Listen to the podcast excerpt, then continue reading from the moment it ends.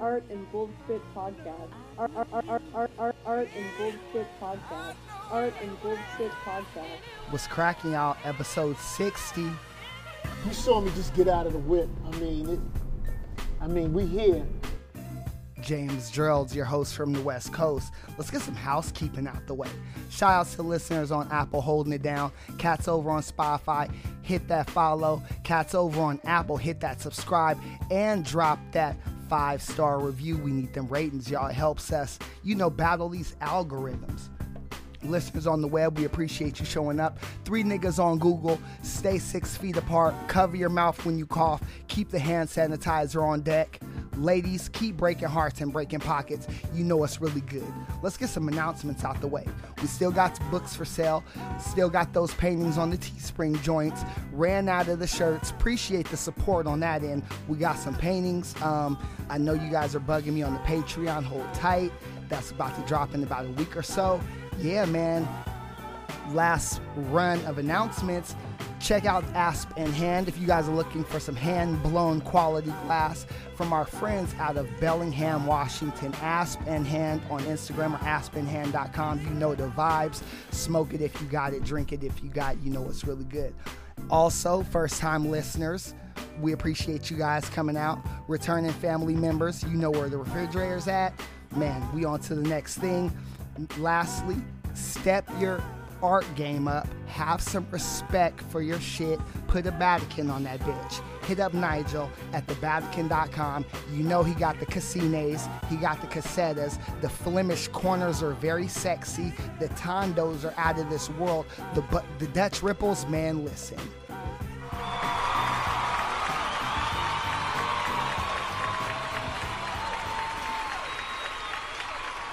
It's serious. We ain't even talked about the tabernacles, y'all. Hit up Nigel over at thevatican.com or on Instagram at thevatican. Tell him James sent you. All right, so let's get to it. Episode 60. We out here. Bay Area pulled up. You guys read the description. You know who we got here. We got a man. Major award winner, major Plain Air guy. Like, this guy's a pirate of Plain Air. This guy, you might have seen him on the Trekell judges table telling you your joint wasn't tight. You might have seen him last year on the Trekell judges table. They was telling him his joint was tight. You know what I'm saying? Sergio Lopez in the building. What's up, Sergio? What's up, man? Oh, my God. Yeah. I need to step my drop game up. You got reverb on your drops. That's the next level right there. I can show you better than I can tell you, brother. Yeah, exactly. Also, host of the Waiting to Dry Podcast, right? That's yeah. Right. So what's been happening, man? Thank you for having us in your beautiful studio. Oh, thanks. Yeah. Yeah, man. Just been painting a lot, spent most of the summer just going out painting with my girlfriend. She's getting into Plain Air, so we've been traveling around a lot, going to a bunch of different local spots near and far. So yeah, it's been fun. Just doing the paint drip stuff, where I've just been doing like daily paintings, trying to sell them for under $100. So that's been keeping the ship afloat around here for the most part. But yeah, just trying to supply whatever galleries are still around with whatever they might want from me. So yeah, trying to keep normal still. Now, Sergio, I gotta hit you with the question, because now's the initiation. You gotta come through, and you will become Art and BS alumni after this. Yeah. So we need to know, what was your first memory seeing art? First memory seeing art? That's a good question. It was probably some art book that like my brothers or someone introduced me to. You know what? Probably one of the first things that I knew was like art were those Lee J. Ames, like how to draw horses or how to draw like Hanna Barbera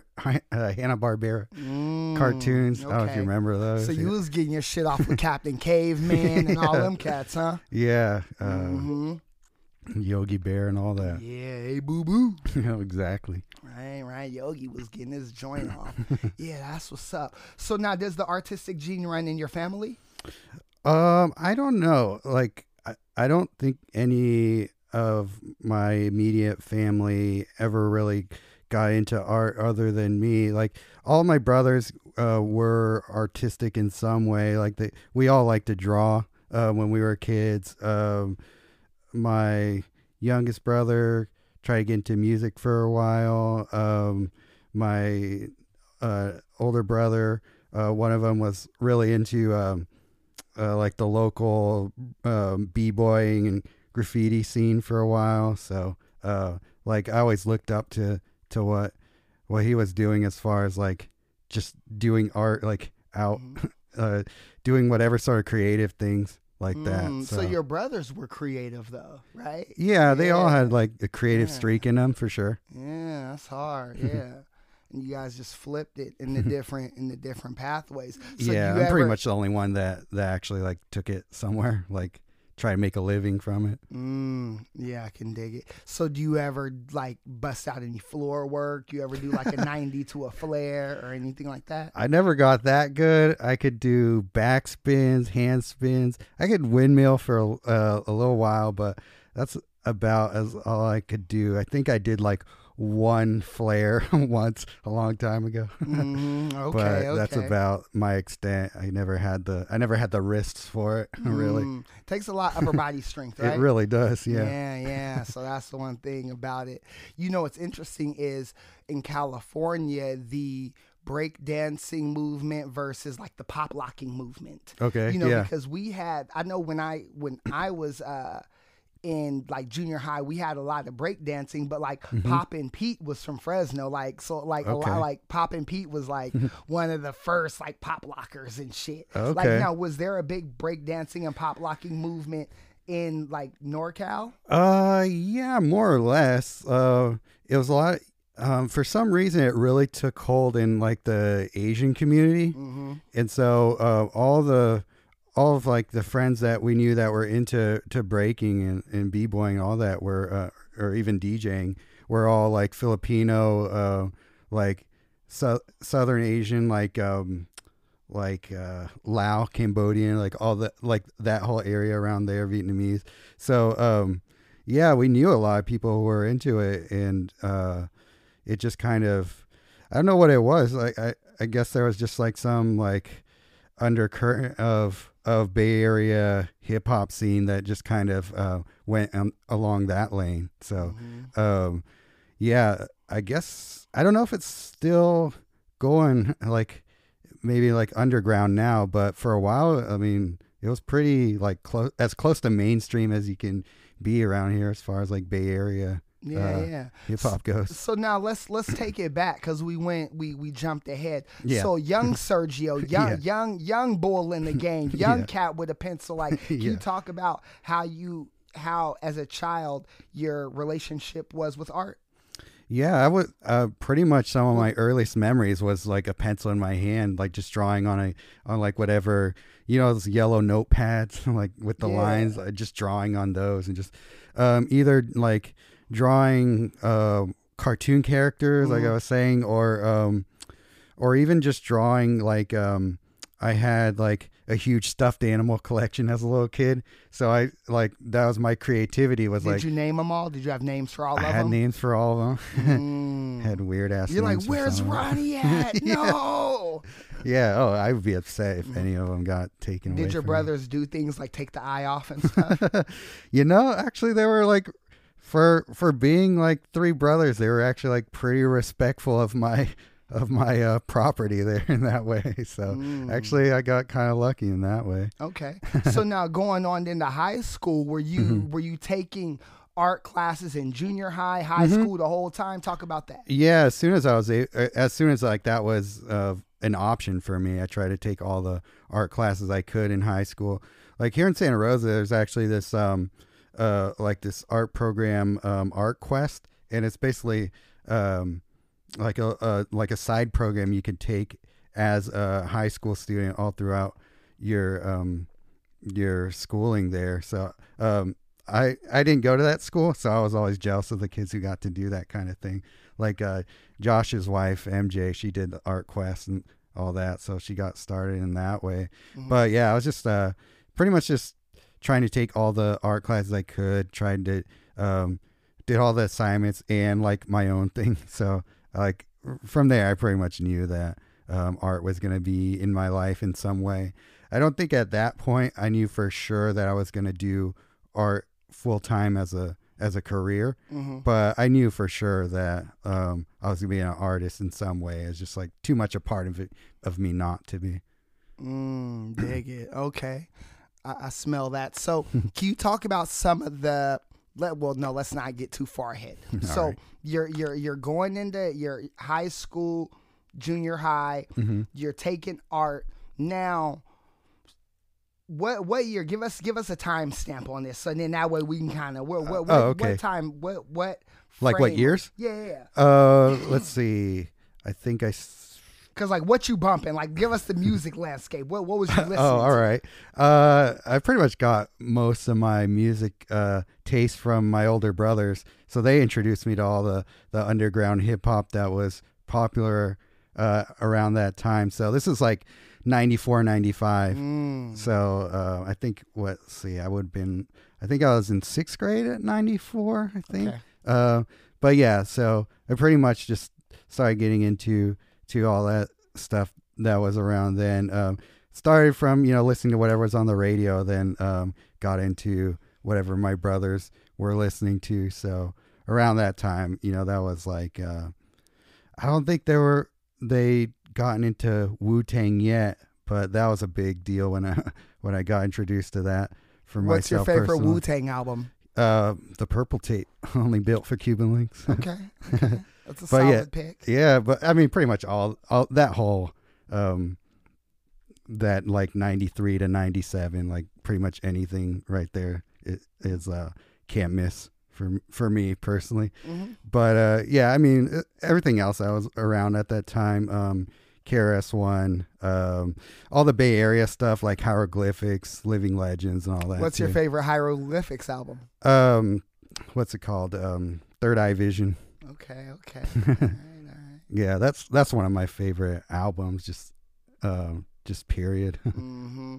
Yeah, that was a really dope project because there was a lot of cuts where a lot of them were on there. Exactly. Who, that was a song. It was like a back and forth cruise song. Yeah, where they traded off bars. That was pretty good. Yeah, I don't even know if I don't even know if they make music like that anymore. Like just in general, just like groups. Like I don't know if they do. Like you don't mess with Griselda Records. I do. I like them, but it's like it's very kind of. I don't know if I want to call it slow, but like it's very. There's like a really evil kind of vibe to it that like gets a little. Art and Bullshit Podcast. Yeah. This is the bullshit part of the art. Nah, it's getting spooky out here. Talk about it. It's getting spooky. Like I love Mob Deep. They're kind of like in that kind of vein, that sort of vibe to it. But mm-hmm. I do like a lot of like songs from that crew, but I don't like get too deep into it because mm-hmm. I don't know. I find it hard to listen to a lot of their music. Like in a row, mm-hmm. like it's pretty intense, right? It can be, yeah. Mm-hmm. And I guess the older I got, the less I'm interested in like I don't know what you call it, like drug rap. Mm-hmm. Well, I think that there's everything has its place, right? Mm-hmm. Like everybody can't be Bouguereau, right? Yeah. like so that's the whole thing, like. Everybody can be Beardstadt, but there are other things that there are things that you can appreciate about it. So yeah. It's like for me, I'm coming out to the Bay mm-hmm. and I need to get my mind right. So what did I bump? I bumped the Andre, Nicotina, Mac Dre album, okay, so I'm just sure. Like, I got to get my mind right, so, but then after that, I had to go in, I put my Griselda playlist on because I'm like, I'm hustling with this crack, with this, not with this crack shit, with this podcast shit, sure, what I'm saying? It's like, for real, that. Man, I'm not going to tell you it's lit. I'm just going to pull up and sell you the shit. Right. Like we here. So that's for me, I treat it like, the way that they talk about crack is the way I think about, like, I'm at the easel, like you're in the kitchen. I'm at the easel whipping this titanium white up. You know what I'm saying? Yeah, like I'm whipping up this raw umber and this titanium white to get this You know what I'm saying? Like, You know what I'm saying? So yeah, man. Yeah, I totally. But then you also get some Mozart sometimes, right? No, I don't really fuck with classical music that often, though. Actually. Most of what I listen to in the studio, if it's music, it's just like instrumental hip hop mostly. That or just like whatever album I'm just listening to at the time. But yeah, no, I totally understand like that mentality of that mindset. I kind of like when other people besides like visual artists talk about art because for some reason, like hearing the parallels makes it actually stick in my brain better than just hearing it like just one to one. Like if I hear, like for example, like when Joe Budden talks about like the music industry and like talking about the way that like artists should handle their own like business and self-worth, for some reason that sticks to me harder than like hearing an artist talk about it for some reason. Because these are like principles that transcend the industry that we're in, so it's like no matter what sort of creative outlet that you're pursuing, like these basic tenements of like how a creative should be valued should be addressed across the board. So all right, back to the Sergio history joint. So we in high school, you cutting up. Talk about the young savagery of you in high school. Oh, I was a super quiet dude. There was no savagery involved in my upbringing there. No, I kept to myself for the most part. I mean, I would draw a lot, like in class, but I'd have to kind of just sneak those drawings in because I was still trying to get A's and B's in school. But I mean, it definitely like translated, like that whole work ethic translated to being a good like student in college and all that, and like even to this day it's still definitely lessons I learned from high school and just my upbringing from here on. It still affects me to this day. But yeah, I mean, savagery, like in what way? Like, okay, so were you now in high school, were you serious about painting? Had you already, at what point had you got introduced to fine art? I didn't really paint much until I was able to actually use the paints that they had in school. Like, those little, like, tubes of cheap acrylic. Like, they were a little bit better than, like the tempera shit that they gave you in elementary school, but like it's like the next step up, like those like Michael's Arts and Crafts type acrylics. So my teacher in high school, senior year, just basically gave me all the acrylics that they had in class and just said, like, go to town with them, you could just do whatever you want. They were like, yeah, we know you're going to art school, so yeah, just have at it, just have fun. So yeah, That was basically the privilege I got from taking art seriously. So what was the first thing that you did that let you know, like, okay, yeah, man, I got something here? First thing I did, I don't know, like in high school or just in general? Like, yeah, just in general. That I got something. Well, I remember painting in as my like senior project, this weird, like I took like a picture of from like National Geographic or some science magazine of an octopus, and like created like this like robot armor on it and just did this giant. This painting is probably like 24 by 24 inches, and it's actually still hanging up in my parents' house in the hallway, and. Yeah. So mom wanted it. Mom was like, yo, let me get that.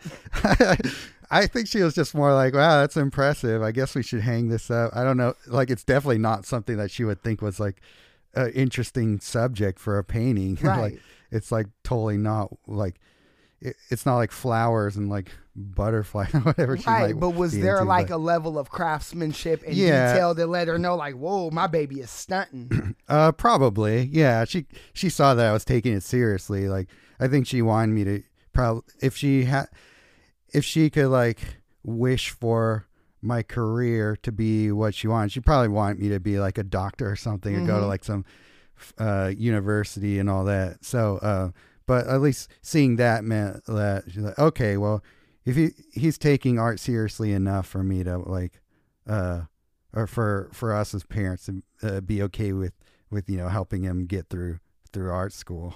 Mm-hmm. So, yeah, that's probably it. Right. So what was so you flipped the robotic octopus, right? Yeah.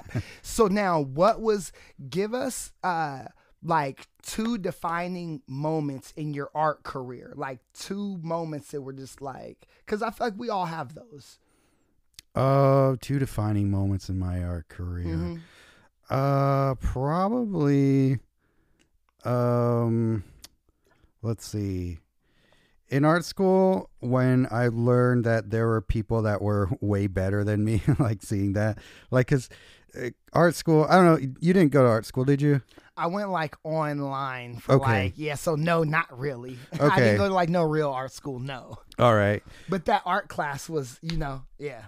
Yeah. So what happens usually, it's like usually when you get to art school, it's mostly all the kids who are like good at art, mm-hmm. in their respective schools. So when you get them all together and converge, then you start to see, okay, well, that kid is pretty good, but like, oh, this dude over here is like, he came from wherever, whatever he was doing, and like, he's already on a higher level than us over here. So it starts to actually, like, you start to actually get to compare like all the good kids from high school at art, like, and you get to start to see, oh, there's levels to skills, like even just coming from high school or wherever into college.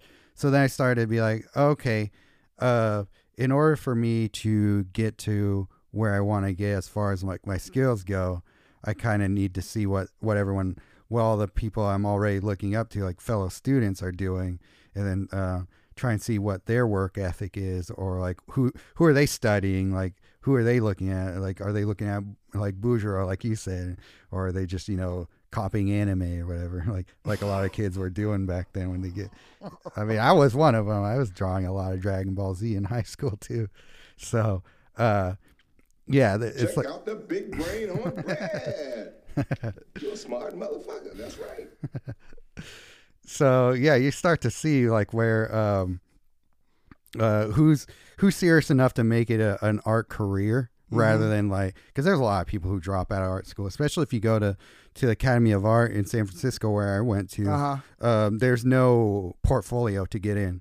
Basically, you just have to like pay the application fee, mm-hmm. and pay the cost of the class. Yeah, they'll just take whoever, huh? Yeah, and they're like the way they spin it is like, well, we're not gonna determine for you that.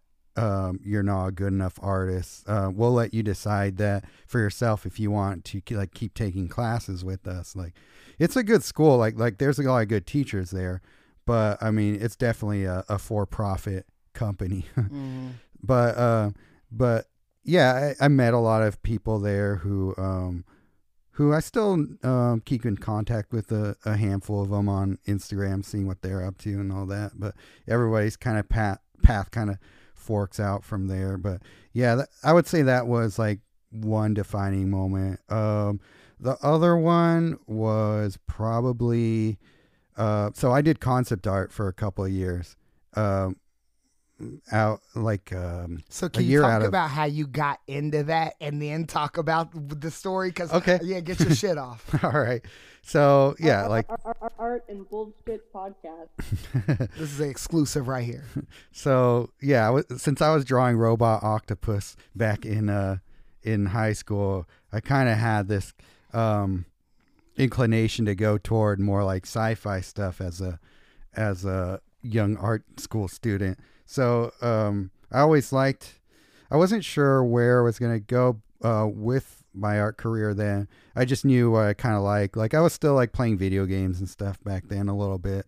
So, and like, I was really into RPGs like Final Fantasy and all that. So wait, hold up. Okay. We got, what's your favorite Final Fantasy? Let's talk this shit. Let's talk this Final Fantasy shit. Final Fantasy 6. Okay. So like, do you let Mog fall off the thing or do you save him or what you doing? Like, oh, I try to save him. Okay. Yeah, man. Cause you know, you can only, there's like two dances you can only get if you save him. Like once the world flips inside out, you can't get those dances no more. That's right. Yeah. Then I save Shadow as well. Yeah, man. Yeah. All right, continue. So yeah, for a while I thought, okay, maybe I'll do concept art design, like characters and monsters for RPGs, and that still sounds kind of fun for me right now. But like that was kind of what I was thinking my path might be. But then as you get into art school, the whole world of art becomes more in your face. So when I started to oil paint, I was like, oh, okay, this is my shit right here. Like I knew, like as soon as I took my first oil painting class, and it was just like a still life painting class. It wasn't exciting at all, but just the act of painting in oils was enough for me to be like, oh, I love this. Mm-hmm. So this was going to be something I was going to be doing for a long time. But so I had sketchbooks that I filled up with not only just life studies, but, like kind of like little concept art type of things. Like I was on the concept art message boards, like sharing my drawings on there and all that too. And so as I was getting out of college, I was trying to put my portfolios out there, and nobody was really biting on it for a while until about a year afterwards. I got contacted by somebody who was trying to start up a company that was doing, they wanted to make like a virtual world, like a Second Life type thing, but like a high definition version of it. And what they wanted to do is they had the license to Sid Mead's artwork. So they wanted us to basically take like a Sid Mead painting and make it into like a 3D world that you could walk around in. Ooh, okay. And so I was hired to be a concept artist for that. And I wasn't even like specializing in environments or anything like that, but they just, for whatever reason, they saw enough potential in me that they were like, okay, we should snatch this kid up before, some other company does. So they brought me on board, and I did that for a couple of years. And during that whole time, I was that's when I started to get into plein air painting, because I was doing environments without like even really knowing what I was doing.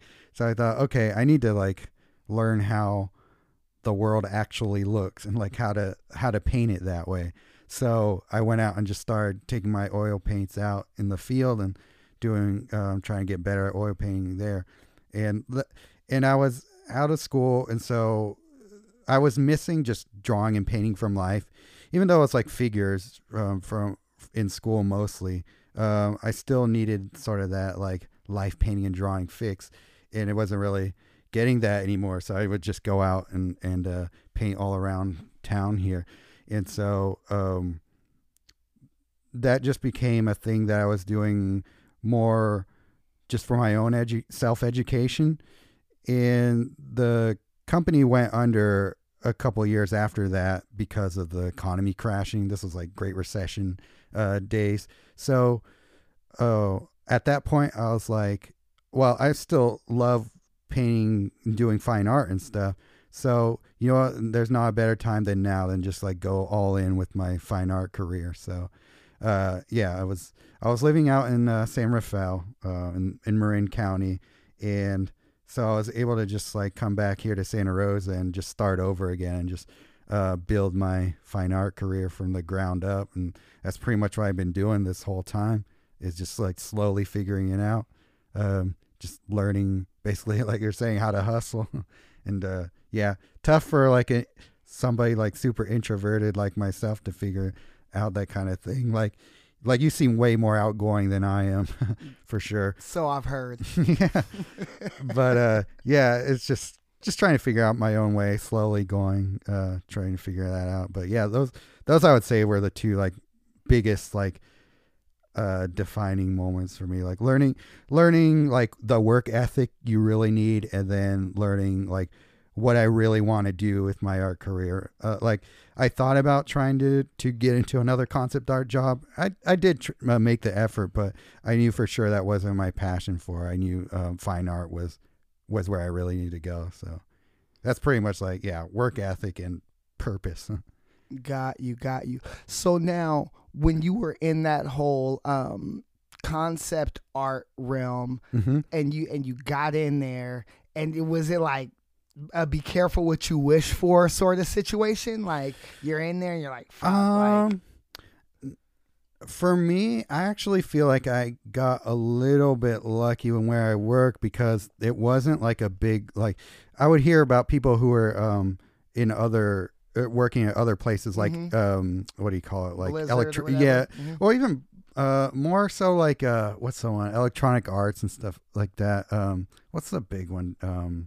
Down like in Redwood City, I forget. Activision? No, that's not it. Where the but either way, like, okay, those big companies, they're like the Sonys of the video game world type of, of companies. But like they're a grind. Like, they're, what I heard, like, you get almost no like creative control over like what you actually get to draw. You're kind of like a hired gun, basically, but you're in house. So you're there for long hours and you're kind of just doing whatever they tell you to do. So what I kind of lucked out in my field, that I was able to basically, other than like the loose interpretation of what the paintings wanted us, like the Sid Mead paintings, like how they wanted us to work on them, I had a lot of freedom to do whatever I wanted there. So I felt like that was like, nothing's going to give me more freedom than this company here. And like, I was more or less able to set my own hours there for it too.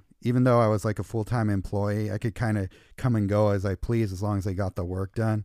And like, unless you're a freelancer, you don't really get the freedom of that. And then I tried to freelance a bit, but by that point, like, there were people who were a lot more dedicated to concept art than I was. Like, I could tell, like, even the other people who are working in the company, they were way more passionate about like just the computer side of things, and the, like, even just being fans of like video games and movies and all that sort of like places that concept art gets used. So I was like, you know what? I'm not even that into this whole world as I thought. Like, I just liked the drawing and painting aspect of it, even digitally. I wasn't that into, like, I don't know, like the different sort of fandom of these different not companies, but, you know, like the different intellectual properties that people were making stuff for. Like, I know people who are like super into comic books and, you know, the Marvel universe and all that. And it's cool and all, but like, I'm not necessarily like my dream isn't to like paint an awesome painting of Spider-Man. Right. Like that. And there's nothing wrong with that. But like, I'd rather like leave that to people who are really into that, rather than just try and like fit myself into that. 'Cause I just know that I wouldn't be happy long-term doing that. Yeah. So, okay. So let's move forward. Okay, so boom, you make the shift mm-hmm. into fine art, mm-hmm. and then how long, talk about that, because like you started like on the plein air. Talk about mm-hmm. like when you started like getting into competitions and yeah, man. Yeah, I think the very first plein air event that I ever did was just one that I found. I don't even remember how I even found out about it, but it was this little event in Mare Island, which is in Vallejo, just outside of it, and they were doing like a little plein air competition there. And, you know, there wasn't even that many people doing it. Like, there wasn't even like a jury to get in. Like a lot of these competitions, you have to kind of get juried into, and so. Oh, okay, yeah, yeah. I was like, do we need yeah, probably. Little technical issues behind the scenes here. Yeah, we got some hood stuff. You know what I'm saying? We got new setup, but it's still hood. Y'all know the vibes. Art and Bullshit Podcast. All right, continue. So, yeah, it was just to get my feet wet as far as all that goes. I was just, for one, like, I wasn't making any money. Like the checks at the, I was still working at the concept art place, but the checks were really inconsistent because they were just scrounging wherever to get funding for the company. They were just trying to keep it afloat, even though it was a sinking ship. So I was like, okay, where am I going to get money? I was just trying to freelance, and I was thinking, oh, you know what? I'll try and sell my landscape paintings. And, unfortunately at that time, nobody was buying landscape paintings either. Everyone was just trying to, keep their money in their pocket for however long the recession was going to last. So it was a weird time to start to get into doing the plein air stuff, but I really didn't have any choice. It was just more like, fuck it. Well, if nobody's buying paintings anyway, I'll just paint whatever I want. And I just would go out and do these plein air events for the fun of it, really. I think that's what it was. Yeah. So I think a year before that, I met this dude on a meetup group, and we started a plein air just painting group. And that was just basically where it started from. I think that's where I found out about plein air competitions were from other people who were meeting up with us. And so so it just went from there. I just started trying to build up my little plein air portfolio and get into like bigger and bigger shows. And that's more or less how I've been treating that since. Like, I still do like to go out and apply for new plein air competitions and stuff. But for the most part, I got the ones that I like to do every year. And that was just a matter of trial and error of just finding different opportunities to go do these competitions. And they can be kind of lucrative. You can make a couple grand if you know how to sell your stuff. So if you string enough of those together, you can make a decent amount of money from it. So that's kind of what I try to do with that. Yeah. Yeah, man. Yeah, now listen, that's called motherfucking bars, nigga. You know nothing about that. I just added that one to my soundboard. Yeah, man. Yeah. So what was the first competition that you had won? First competition I won was actually a magazine competition. It was International Artist Magazine. It wasn't that I won it, but I mean, I still placed highly in it. I think I got like second place, and I was like, okay. Once I won that, I was like, all right, people can see that what I'm doing something with my art here. I can win awards with it. So that kind of put me on the track to be like, I can make a foot into the fine art world. I didn't do a lot of magazine competitions from there because they just add up, like the application fees for these. It costs money just to even be considered in these competitions. So after a while, you learn pretty quickly that you can't just like apply for everything. You'll go broke just doing that. So I was pretty picky about the ones that I would apply to after that. But those early competition wins definitely helped get my name out there for sure. Okay. So now at that point, you're gaining momentum. You're winning some competitions. You're a professional artist, right? You've made the switch. You're dialed in. Yeah. We full steam in the beam. When did you figure out, like, okay, I'm gonna start doing a podcast? Like, how did that all come about? Well, I met Josh. Probably at this point, like 5 years ago or so. I knew MJ, his wife, way before that. I met her, back, God, this is probably like 12 years ago or something like that. And she was, I think she was just out of high school, if I remember right.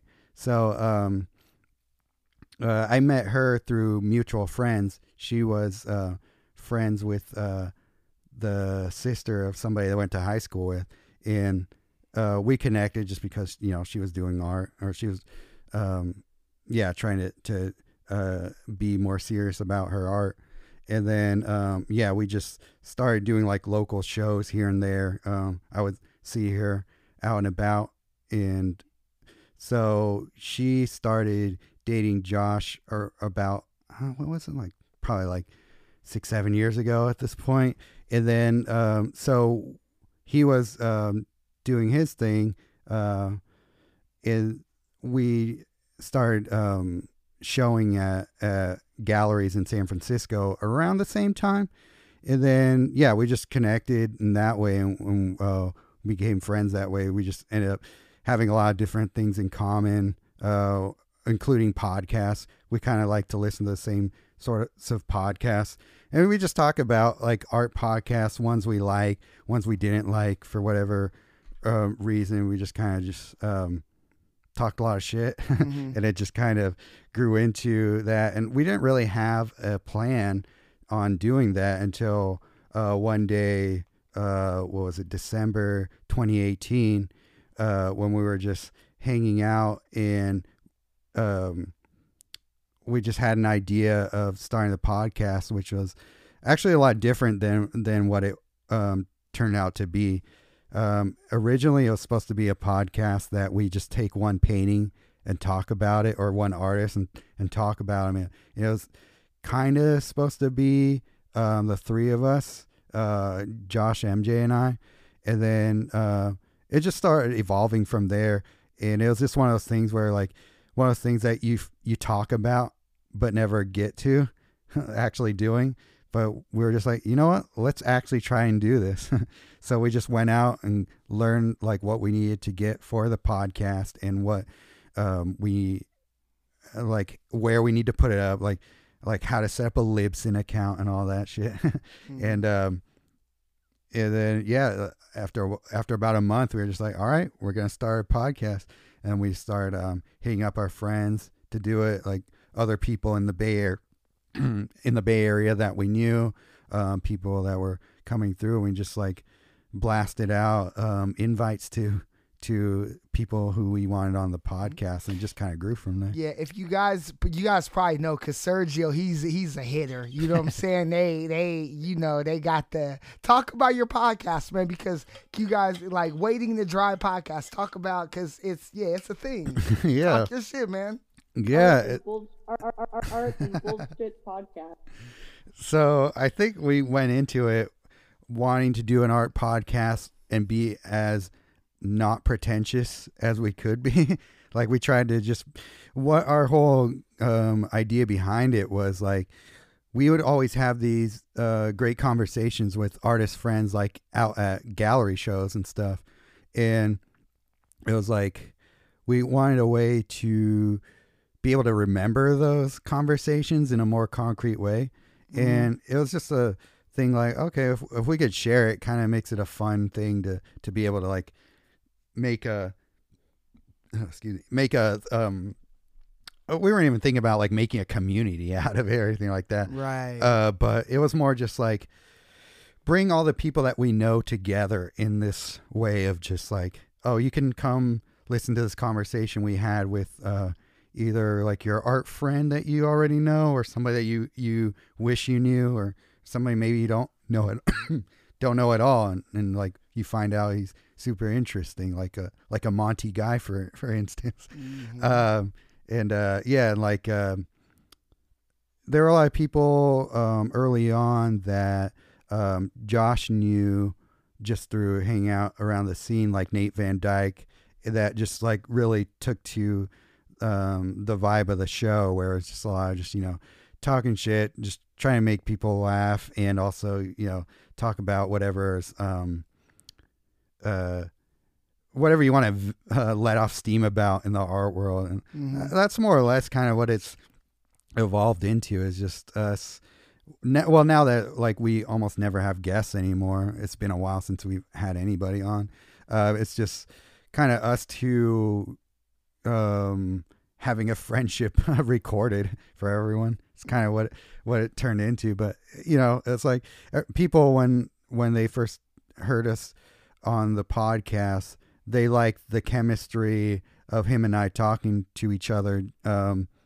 And we just knew what we wanted to get out of the podcast. And so guests kind of come and go, but the core is just like how him and I interact in the show. And so it's kind of evolved in different ways. Like it took me a few months to get my soundboard and all that. But that was like a major thing for me to get that, because it's a fun way for me to be like involved in the show, and like makes it...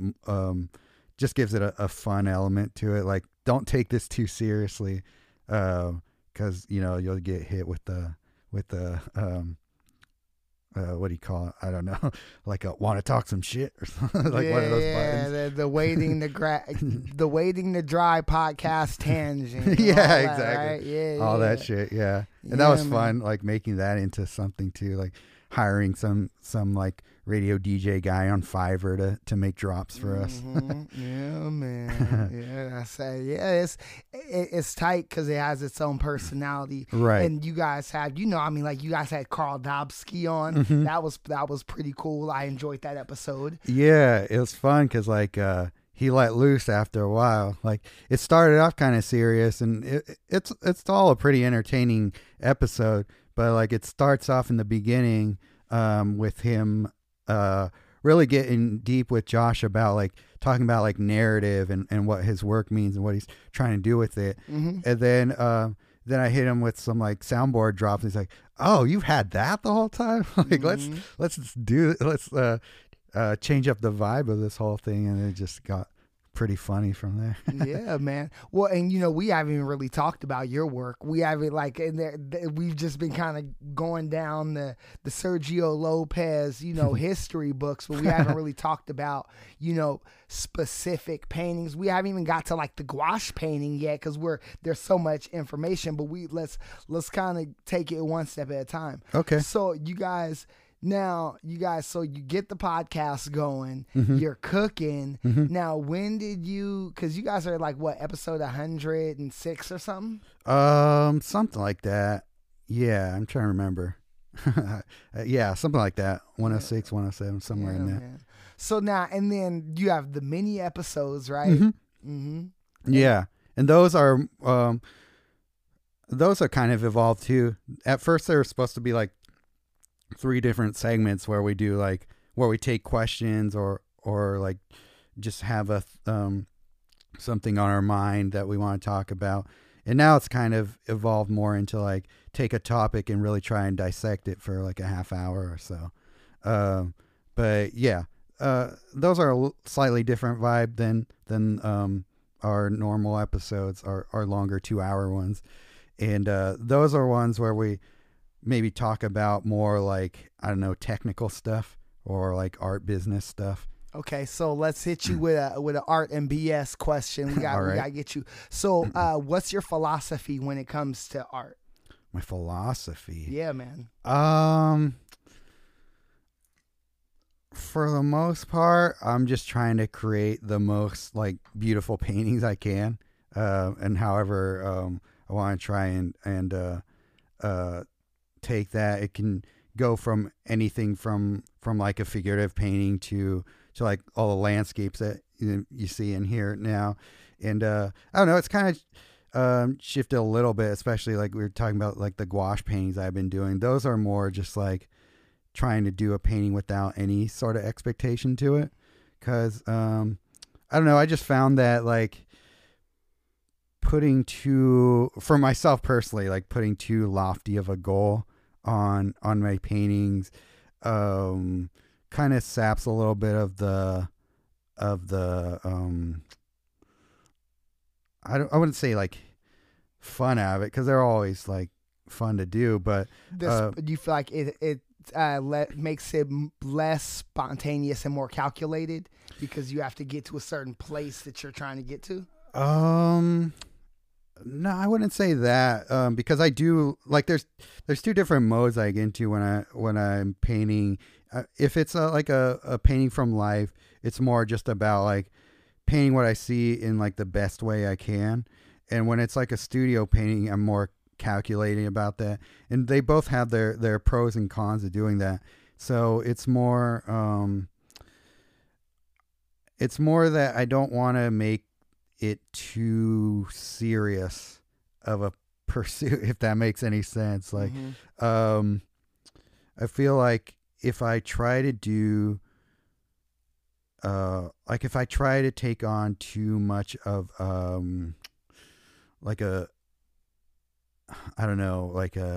a meaningful painting, like a painting that's like, it's a studio painting, so it has to be meaningful or something like that. Like I kind of got a little bit tired of thinking of things in that way. Mm. So I've been kind of just doing these more spontaneous paintings to kind of recapture just the fun of painting, just painting what I see, painting from life, and just making it be just a fun painting to look at. Like I felt like I was losing a little bit of what makes a painting enjoyable to look at for like average person looking at art. I felt like I was just getting too in my head about certain things, so I just wanted to step out of my head about it. Now, do you have a ritual when it comes to creating art? Not really, no.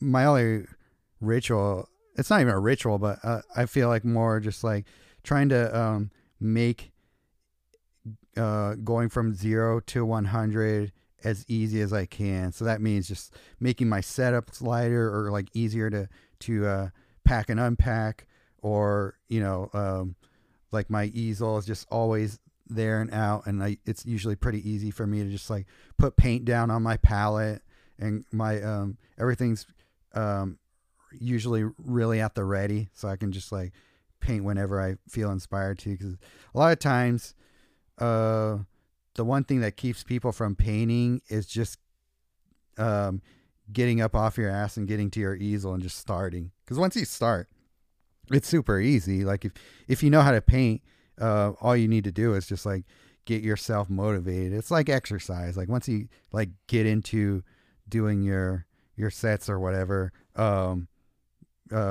you'll just keep going until you're tired. It's just that start, just getting into the gym or whatever, is kind of what really keeps people from really doing it a lot of times.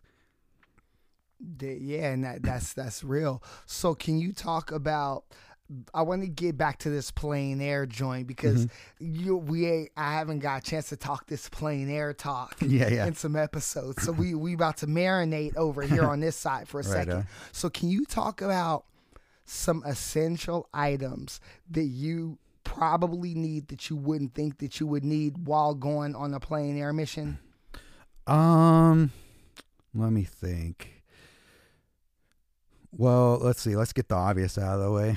You need your easel.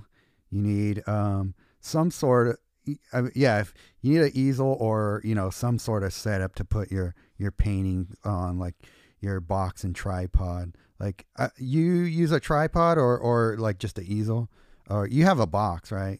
I have a pochade box. Yeah, that's right. Okay. So yeah, you need somewhere to put your paint on and your canvas on. Obviously need your brushes and your paint and all that.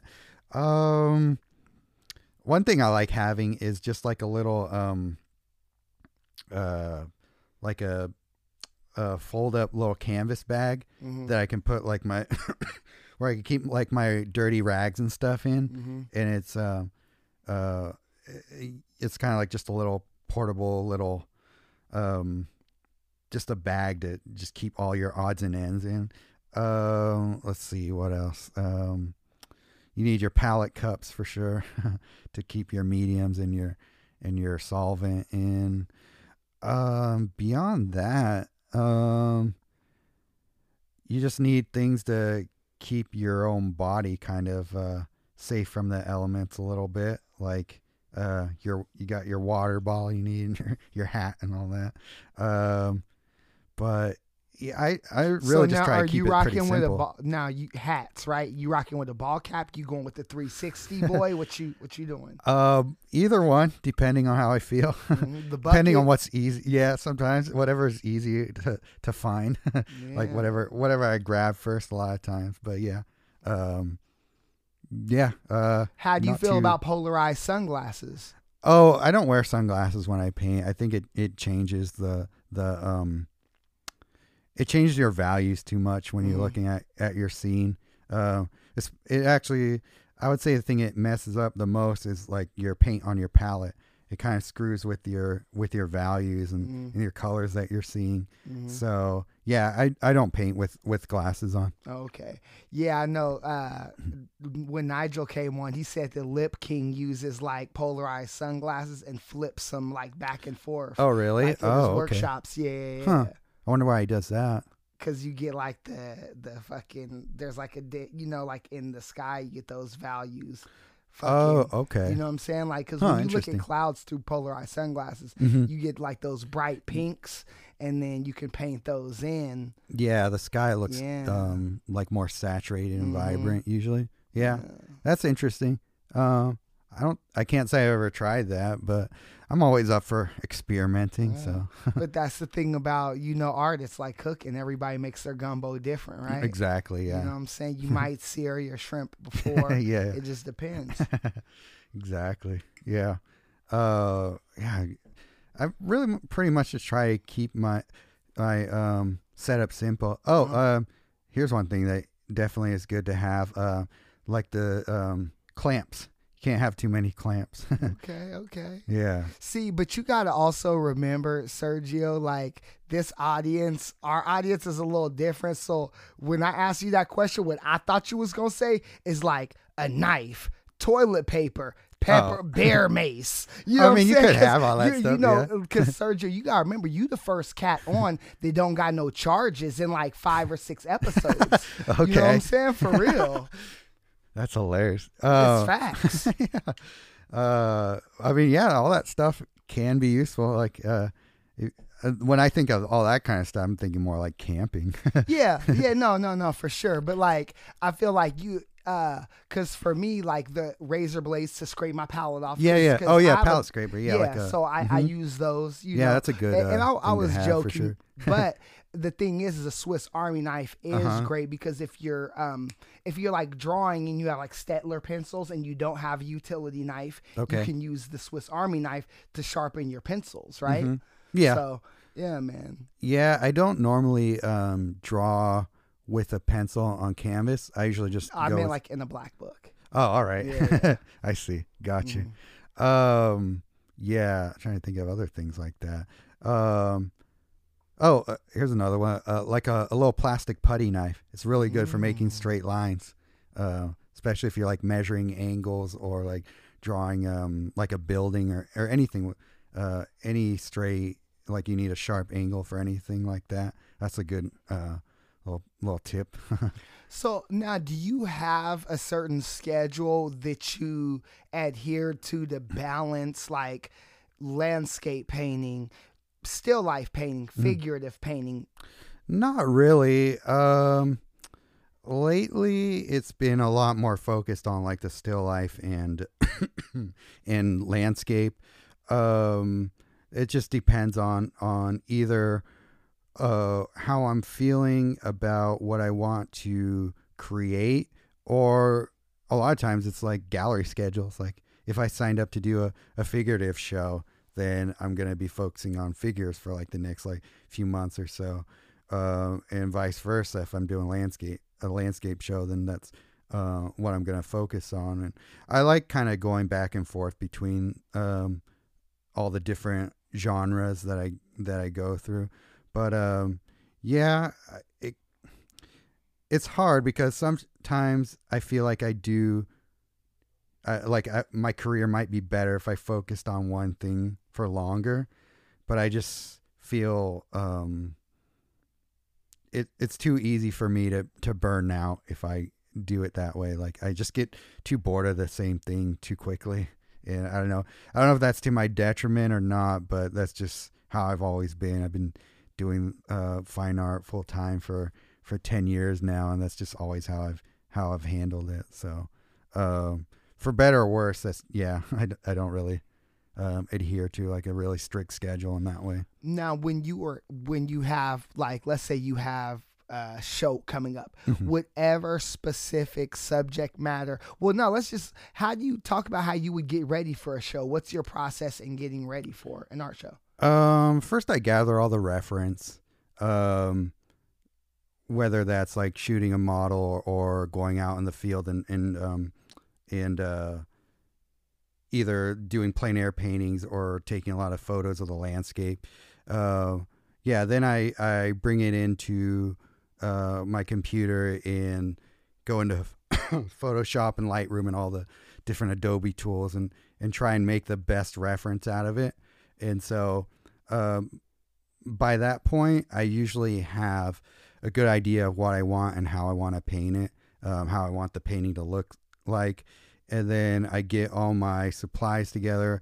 I try to, for the most part, create like all my surfaces beforehand so that it's just like, by the time I get to actually painting, it's almost like a assembly line, like just get them all started and just build them up as I go. And I just like rotate them off and on and off the canvas or on and off the easel until they're all done. And I usually try and do more reference than I need, like because there's like all the reference I actually take, then all the ones that I pare down to a decent amount of reference that I can potentially paint from.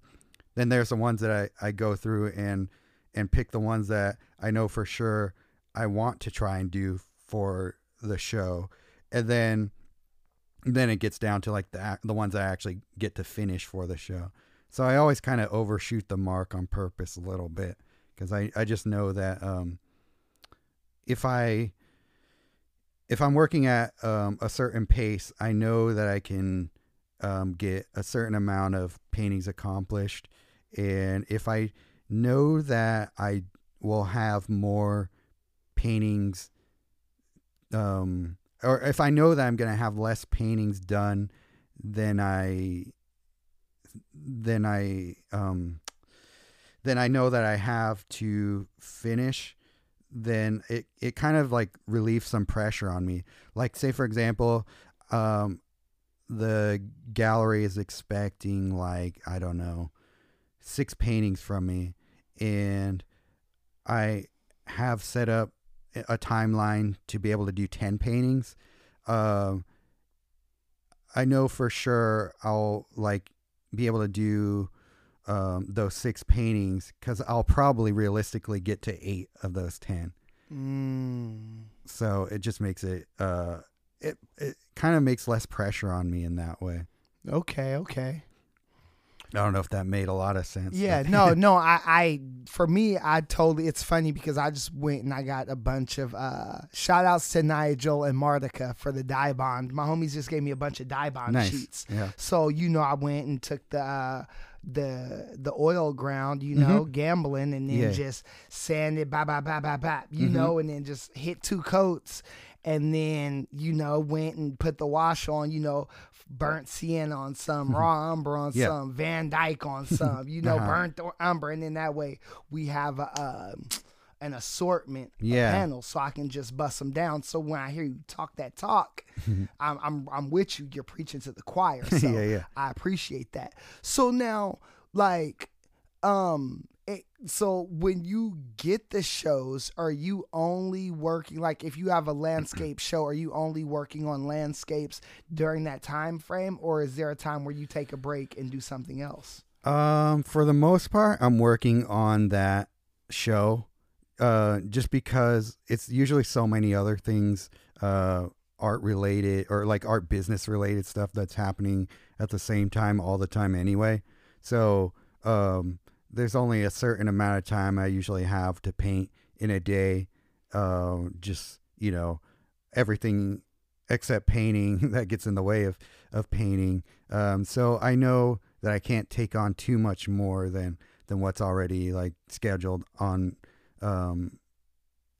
like in my schedule as far as painting goes. So I try not to do too much more or take on too much. Like I can sometimes be working on two different shows. Like if I'm working on like a small show that's maybe like 4-person show or something like that, and then I might have like a group show painting that I need to do too. So that's like that's the only other reason that I would like do like landscapes and like figures or something at the same time, if I just have like two different completely separate shows that I'm working on. Yeah, it has to call for it. I dig it. Otherwise, I like to just like be in one specific mindset. Yeah, I hear it. Stay focused. Yeah, exactly. Yeah, that's real. So moving on from that, how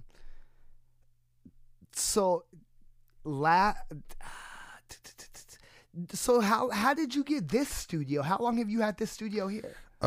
Since 2015. Okay. I was just looking for more space instead of working out of the spare room in my parents' house.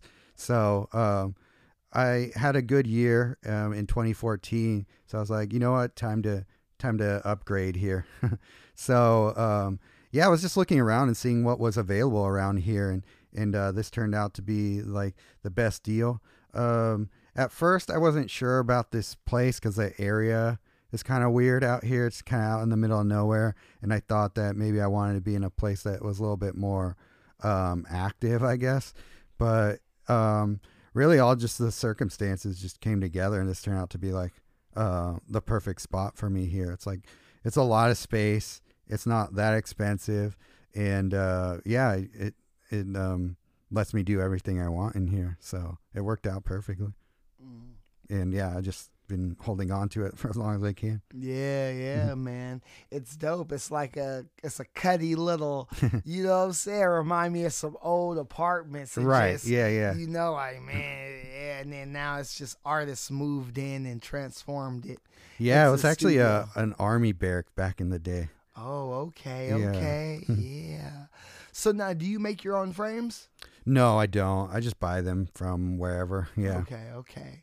Because I noticed you have an assortment. I do, yeah. And I'm like, all right, you know, as artists, we're collectors of things, you know. Right. So I'm looking for sure. And it's like, okay, you know, there's different styles in there, and I'm just like, okay, yeah. Did he bust those down, or yeah, man? No, they're all just like collected from different places, whether they're like from old paintings that get recycled or just buying them from different online stores. So just wherever I could find them, wherever I get like the best value as far as like a decent looking frame for not too expensive, because I feel like most collectors, like if they're buying high-end paintings, they usually want to just like take the frame off anyway, or like put a different type of frame on it. So I don't worry too much about it. As long as it looks good in the frame at the gallery, that's what matters to me.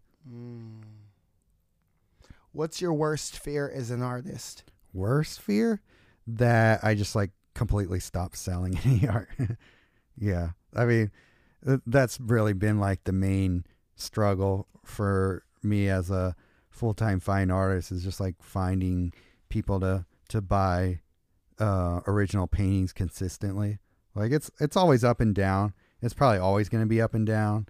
But like when things start to not be as, you know, lucrative as the month before, it's easy to go into like panic mode and think, oh, I gotta change things up or whatever. But that's like basically working out of a fear mindset in that way. So at least recognizing that fear is like knowing that, okay, is that fear justified or not?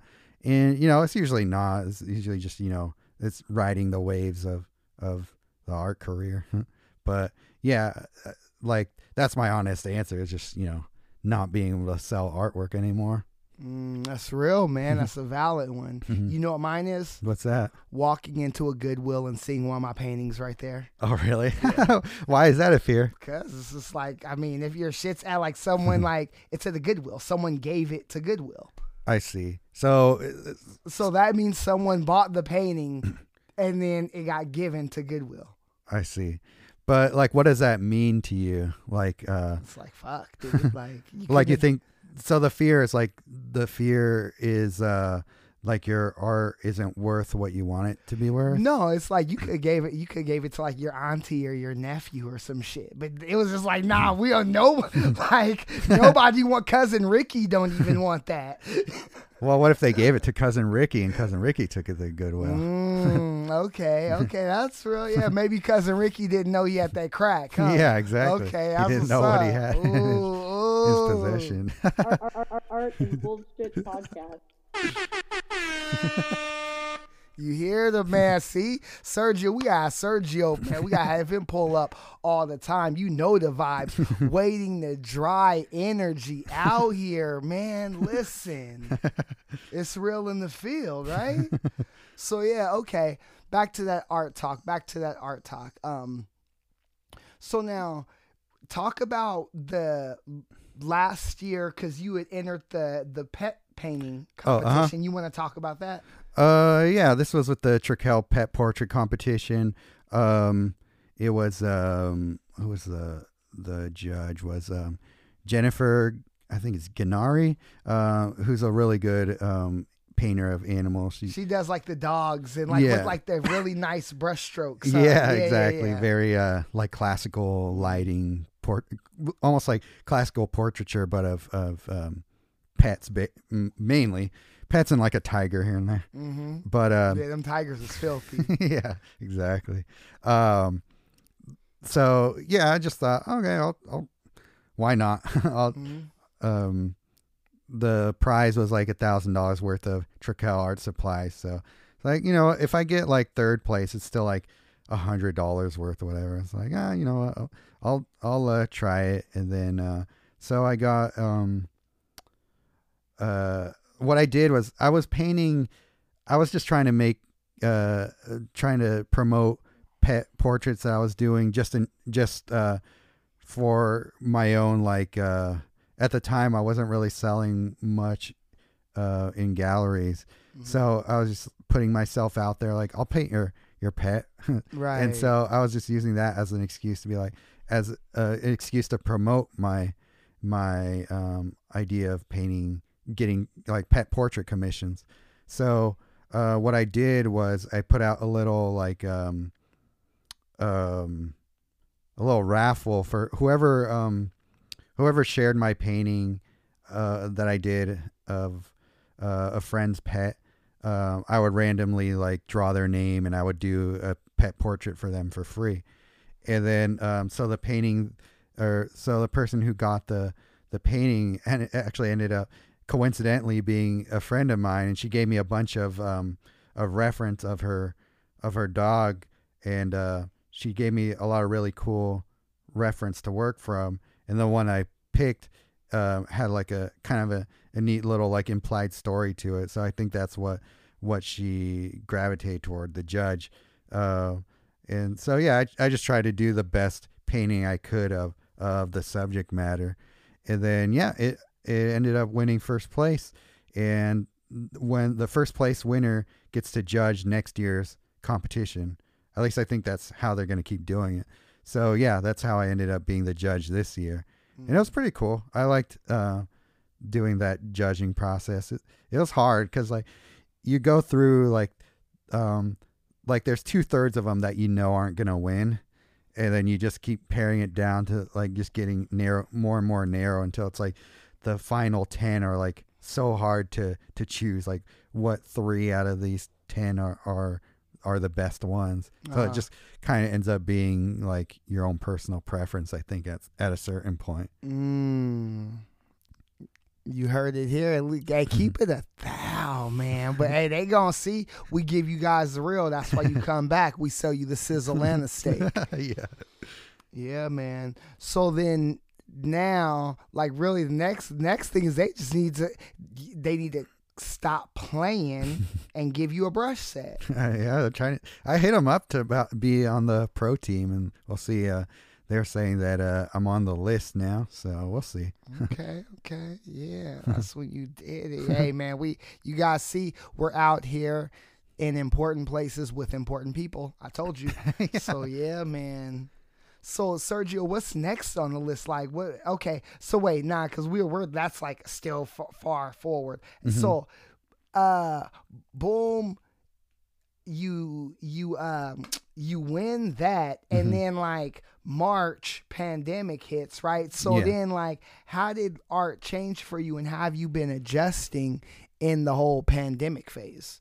For me, like one of the things that changed was going smaller, basically, like both literally and figuratively. Mm-hmm. So one, like there was art group on Facebook that I joined, and they were just, you know, doing different little prompts on there, and one of them was doing like a painting of food in a medium that you don't use a lot of, or like it's nudie or whatever. And I've been painting gouache here and there for a while, but so I painted this this burger, an In-N-Out burger, mm-hmm. and it really like took off on Instagram. A lot of people really liked it, and then somebody bought it from me pretty quickly without me even like really trying to put it out there for sale or anything like that. It sold itself. Yeah, it sold itself. So then I started doing a few more food paintings. Like I did like a pizza slice, like a muffin, and all this other stuff, and they started selling there too.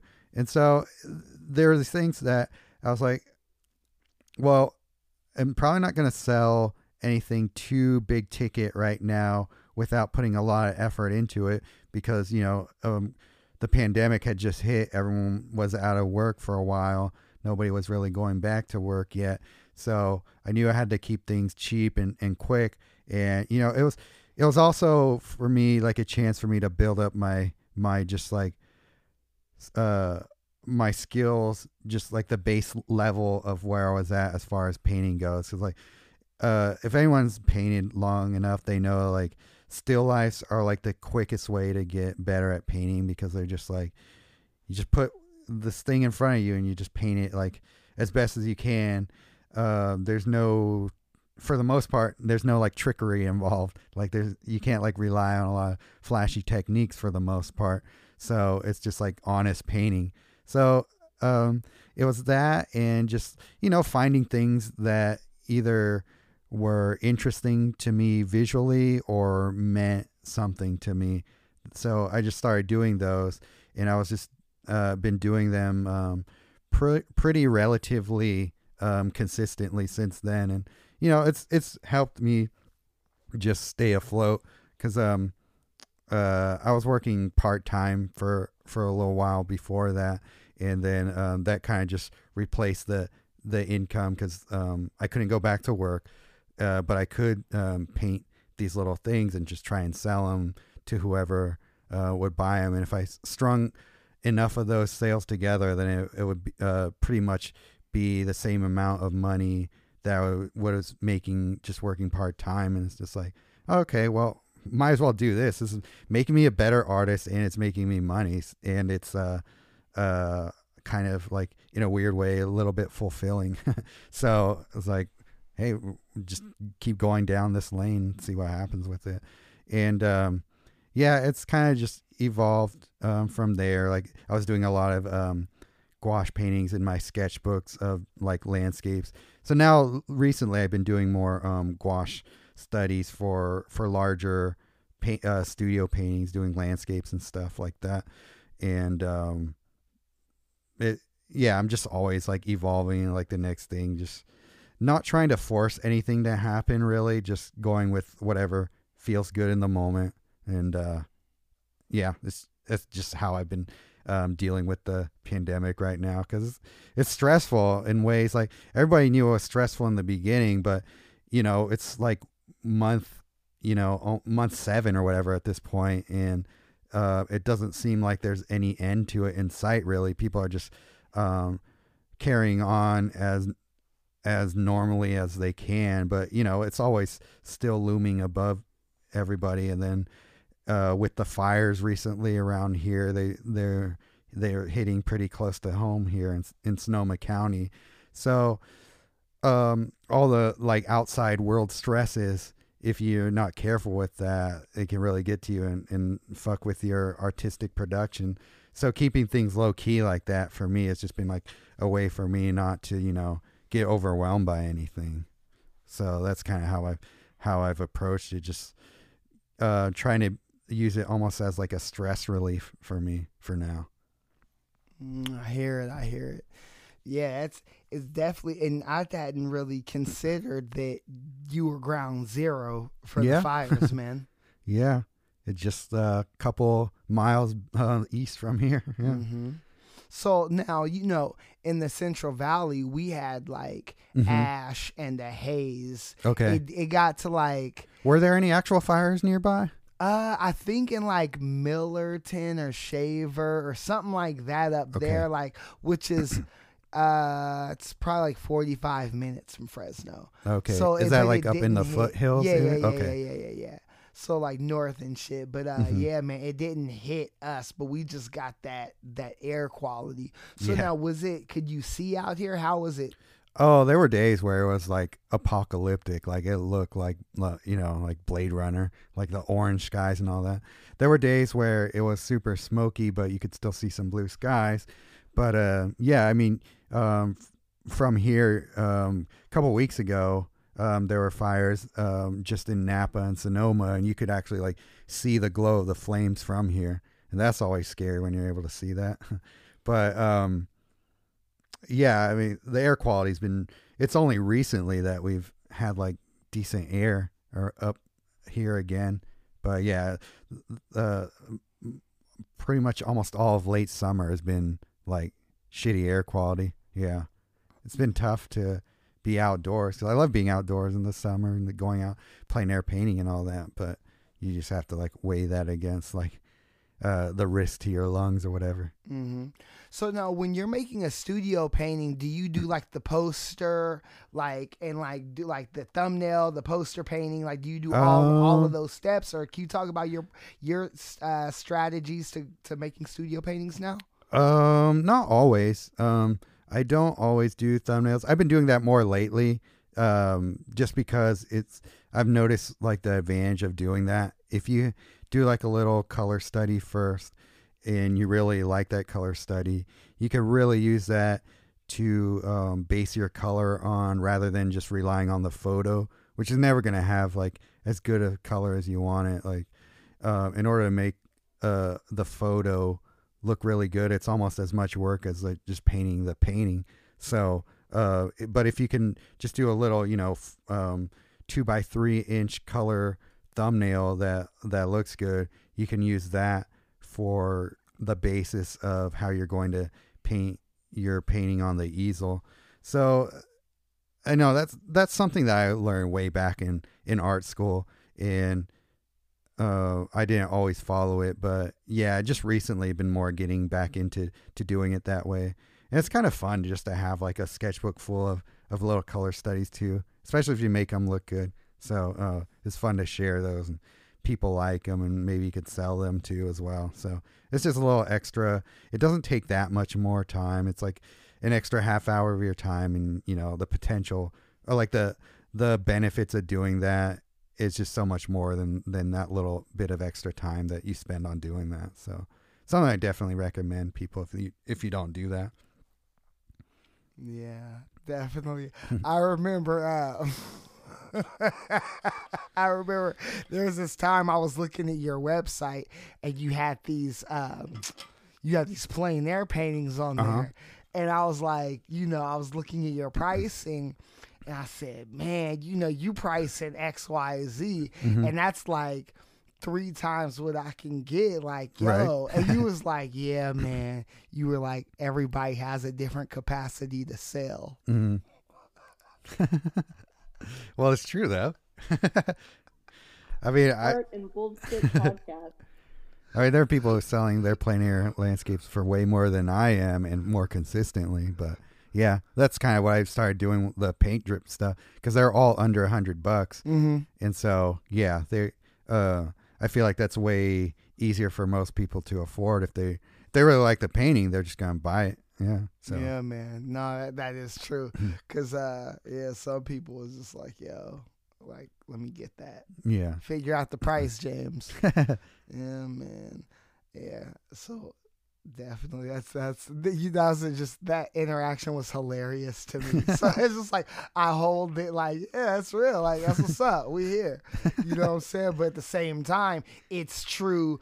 And then I also feel like because that's like everybody has a different capacity to sell. The way I also look at it is like we can both be on the block, and mm-hmm. like if you might have a better corner than me, mm-hmm.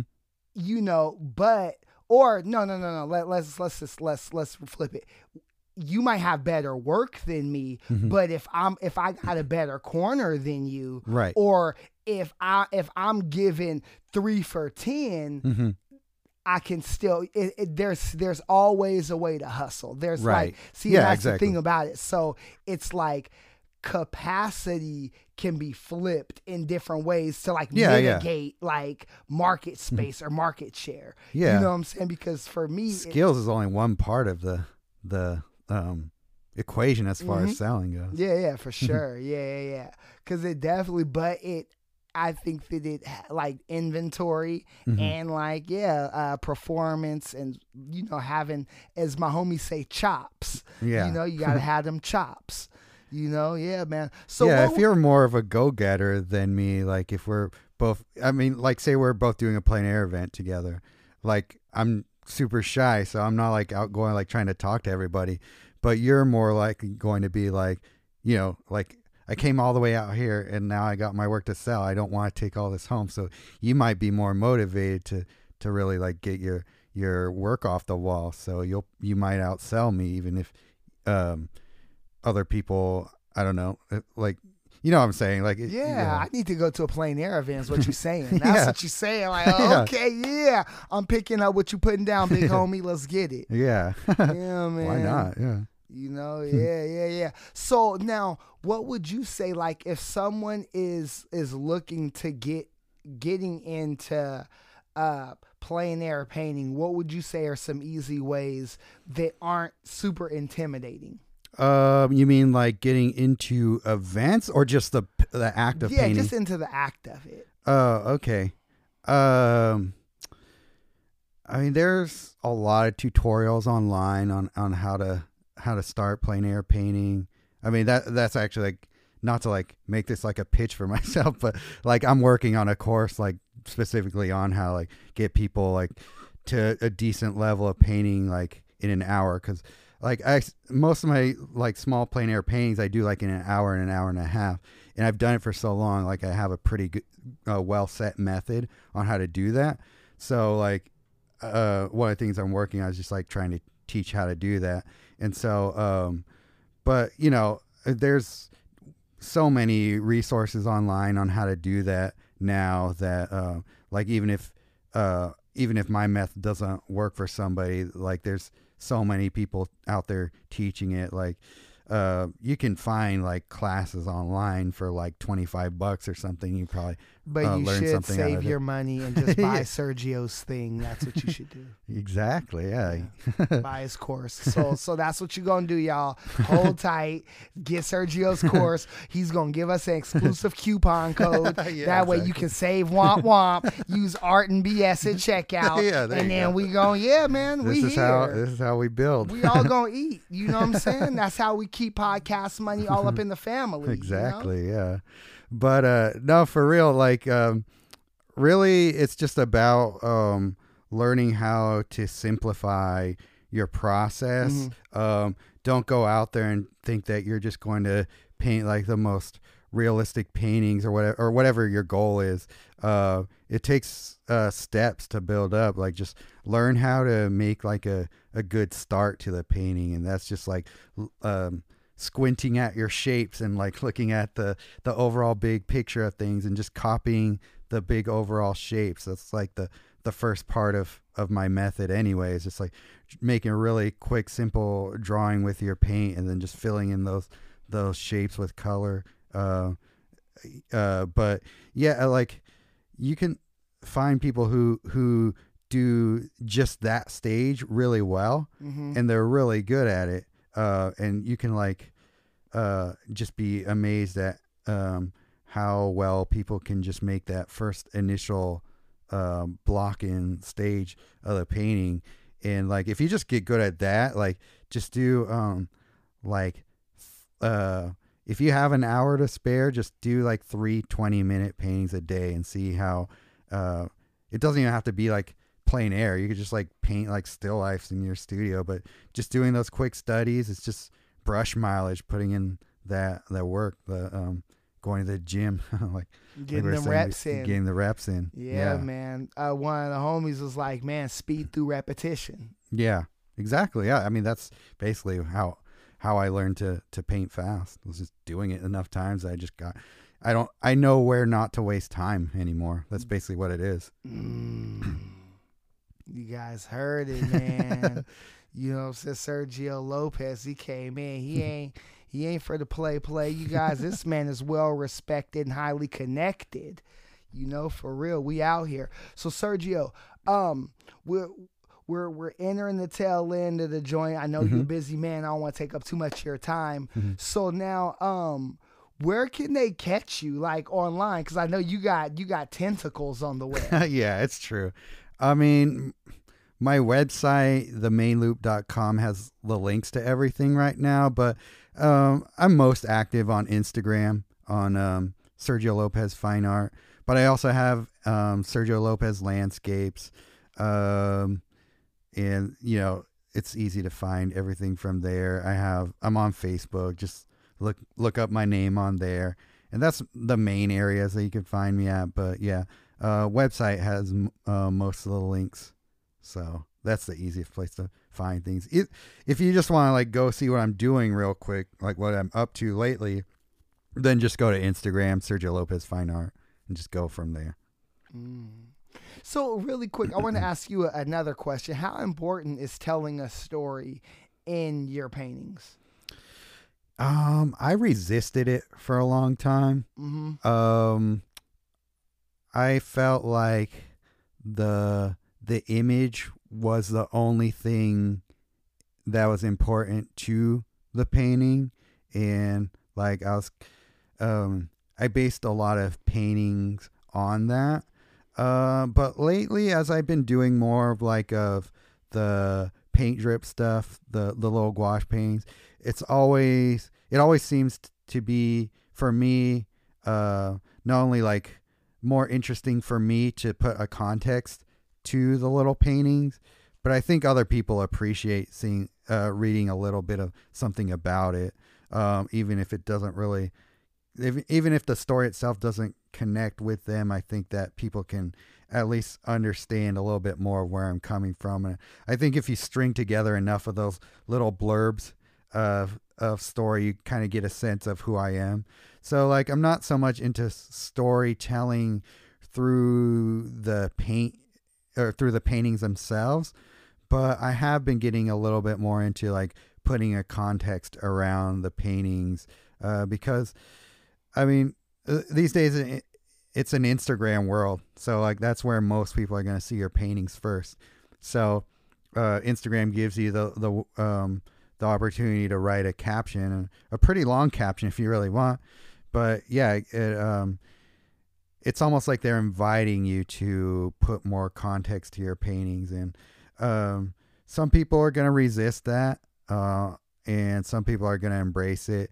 And, you know, it took me a long time to not be so private about, I guess, what I'm trying to say through my paintings. Like I still don't feel like I'm really trying to say a lot through the paintings themselves, but I'm more good about putting myself out, putting like my little world out there, using paintings as a way to like get people to like pay attention to what I'm doing.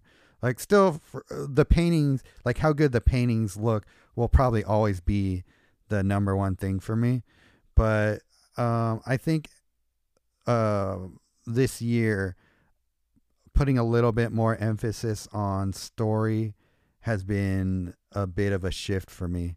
And so I'll see where it goes from there. But yeah, it's definitely been something that I haven't really paid enough attention to. I think I was just more resistant to it being, I don't know. I guess that's like my own introversion coming through in that way. So just like changing my attitude about all that. So yeah, I don't know. Maybe in a year I'll have a different answer for you for that, but that's just how I'm feeling right now in the moment. Right. Okay. So, last question before we wrap it up. How would you say, yeah, man. Okay. Okay. See, I had two questions and after Wade. But fuck, we just gonna hit you with both of them, right? Yeah. Right? Yeah, let's go. Man, I'm out of coffee. You guys know that's when it's serious because usually, Sergio, I have the coffee maker. You know, I see. We getting it. So, okay. So essentially, I wanted to ask, like, do you think that? Okay. How has doing a podcast changed your artwork or your approach to, or just like, yeah, like, because it seems like now you would be in close, you have a relationship with someone, right, that you see, and then you guys, has that affected your art at all?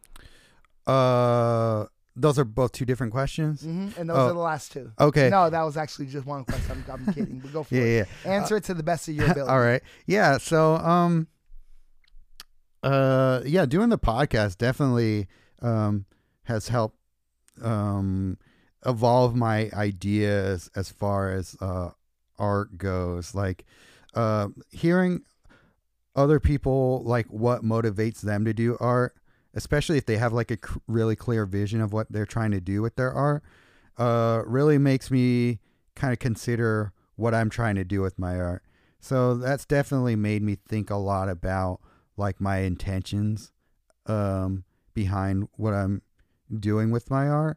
So it's all, you know, I mean, you do a podcast, so you know that when you expose yourself to all these different ideas, it just makes your brain start to evolve on its own just by like thinking about the ideas in your head and like deciding what's valid and what's not. Like every conversation is pretty valid, and you doesn't mean you're going to take everything that the person in front of you says to heart. Like it's not going to necessarily change how you work like right away, but seeds get planted and you're just like, oh, okay.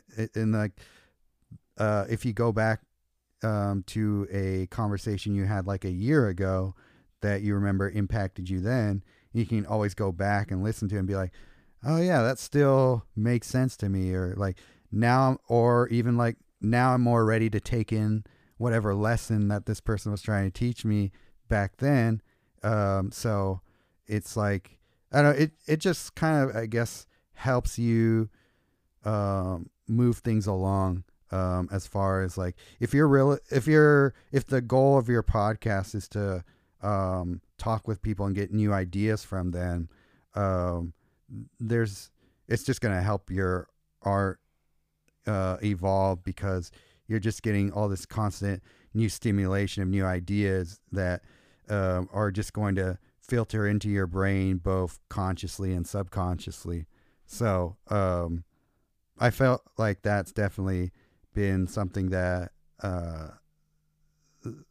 seeing how other people think about their art and contrasting that from mine has definitely made me want to evolve my work more. It kind of relates a little bit to like the story kind of thing that we were talking about just now. I could see now like how important having something interesting to say to about your art will be, because it's just the proof is that you end up with artists who are able to talk about their art in a meaningful way. It makes you like their art more. Like it's just there's no getting around that. Facts. It just always happens in that way. So, so that's been really cool. Like it's both made I think me a better artist in subtle ways, but it's made me a better, I guess, art appreciator of my peers in that right one. Okay, I hear it. And then yeah, my relationship, that's definitely made me think about my art in different ways. Like her and I have definitely had like different talks about like the intentions behind some of my art, especially like my early art, and you know, talking about things like beauty with her, and you know, thinking about like painting, especially painting women, like painting nudes, like what, why do that, like what's the idea behind it. And she's kind of challenged me a lot of different ways on like thinking about it, and I don't know, that's like a whole big thing that I don't know if it's way too much to get into. That might have to be the bonus segment, man. Listen, yo, come back for that one, y'all. You know what I'm saying, man? But yeah, just things like that. And then also because she's relatively new to painting, and brand new to like plein air painting and painting from life. Mm-hmm. It's been fun trying to like teach her my own like ways of painting, and seeing her evolve as a painter in these, like, it's kind of fun when I see her like make little jumps in her own artwork. So that's been fun to take on somewhat of a teacher role in that way. It's never like anything forced. Like I'm never like trying to like tell her what to paint or how, but like I'm always there to give her advice whenever she asks me as far as that goes. So yeah, it's been pretty cool that way. It's been interesting in that way. Yeah. Now, have you learned from like, I guess you said there's been some, you know, some ways that you kind of looked at your own art and things like that. Mm-hmm. But as far as like, well, and it's a trip because teaching, you're always learning, right? Like when you teach, right. So do you think that you could, is teaching outside of the course that you're putting together? Is that something that you're looking to get into in the future? You know, I'm not sure yet. I am doing I think for now, I'm just trying to keep it online just because, in-person teaching isn't something that I'm like super into right now. It's not like, or I should say it's not really like the goal for me right now. I think that online teaching for me is a good speed. So I'm not really trying to make the focus of my career teaching either. So I gotta be like careful not to like put too much effort into it, and it'll take me away from what I really want to do as an artist. Yeah. So yeah, right now it's just kind of looking at it as like a supplemental thing. Got you. Okay, man. It's a trip that you have enough foresight to be like, yep, nope, I'm not going to get into that. I'm not like, I see what that's leading into, you know, and this particular avenue for teaching allows me to not bite off more than I can chew. Right. Yeah. Because a lot of times as artists, our eyes are bigger than our stomach. Oh, for sure. Yeah. Mm-hmm. Yeah. So yeah, we're going to wrap this joint up, Sergio, man. I appreciate you having us at your wonderful studio. I appreciate you coming out here. Okay, definitely. It's a long journey out here. Yeah, man. Okay, so we appreciate you guys. You could be anywhere on the internet, but you're here with us, and we appreciate that. Once again, this some shit I just thought of, y'all. Scientific fiction that's not admissible in no court of law. Catch us again, same BS time, same BS channel. James Drills, over and out. I'm out of here like Vladimir. Art and Bullshit Podcast.